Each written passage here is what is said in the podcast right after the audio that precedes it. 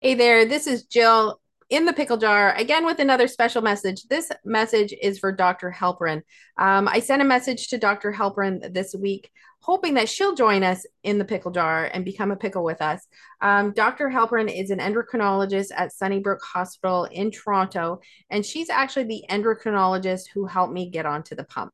So, um, I would love to have her on to share with us anything that she can have with Addison's disease and adrenal insufficiency. Um, I remember one thing I really stuck with me with Dr. Halperin was it was very new. I've been on the pump for five years, so it was very new technology and it was kind of, you know, uncharted territories. And she was very upfront with, you know, because I had to pay for it out of pocket that she, she couldn't guarantee it was going to help my quality of life and that the cost might not be worth it.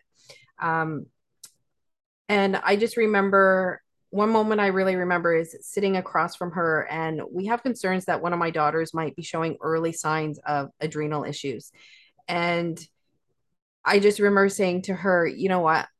I have I have to try. I have to find out if this is going to help my quality of life because I have a daughter that might be getting this and I have to figure this out for her.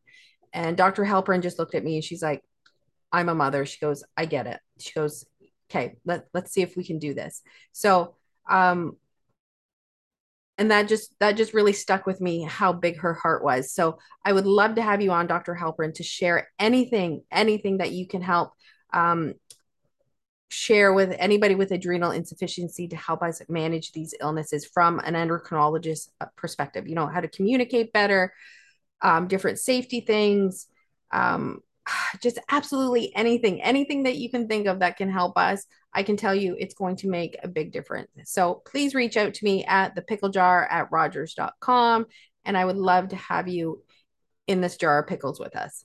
So until next time, please be well, my pickles.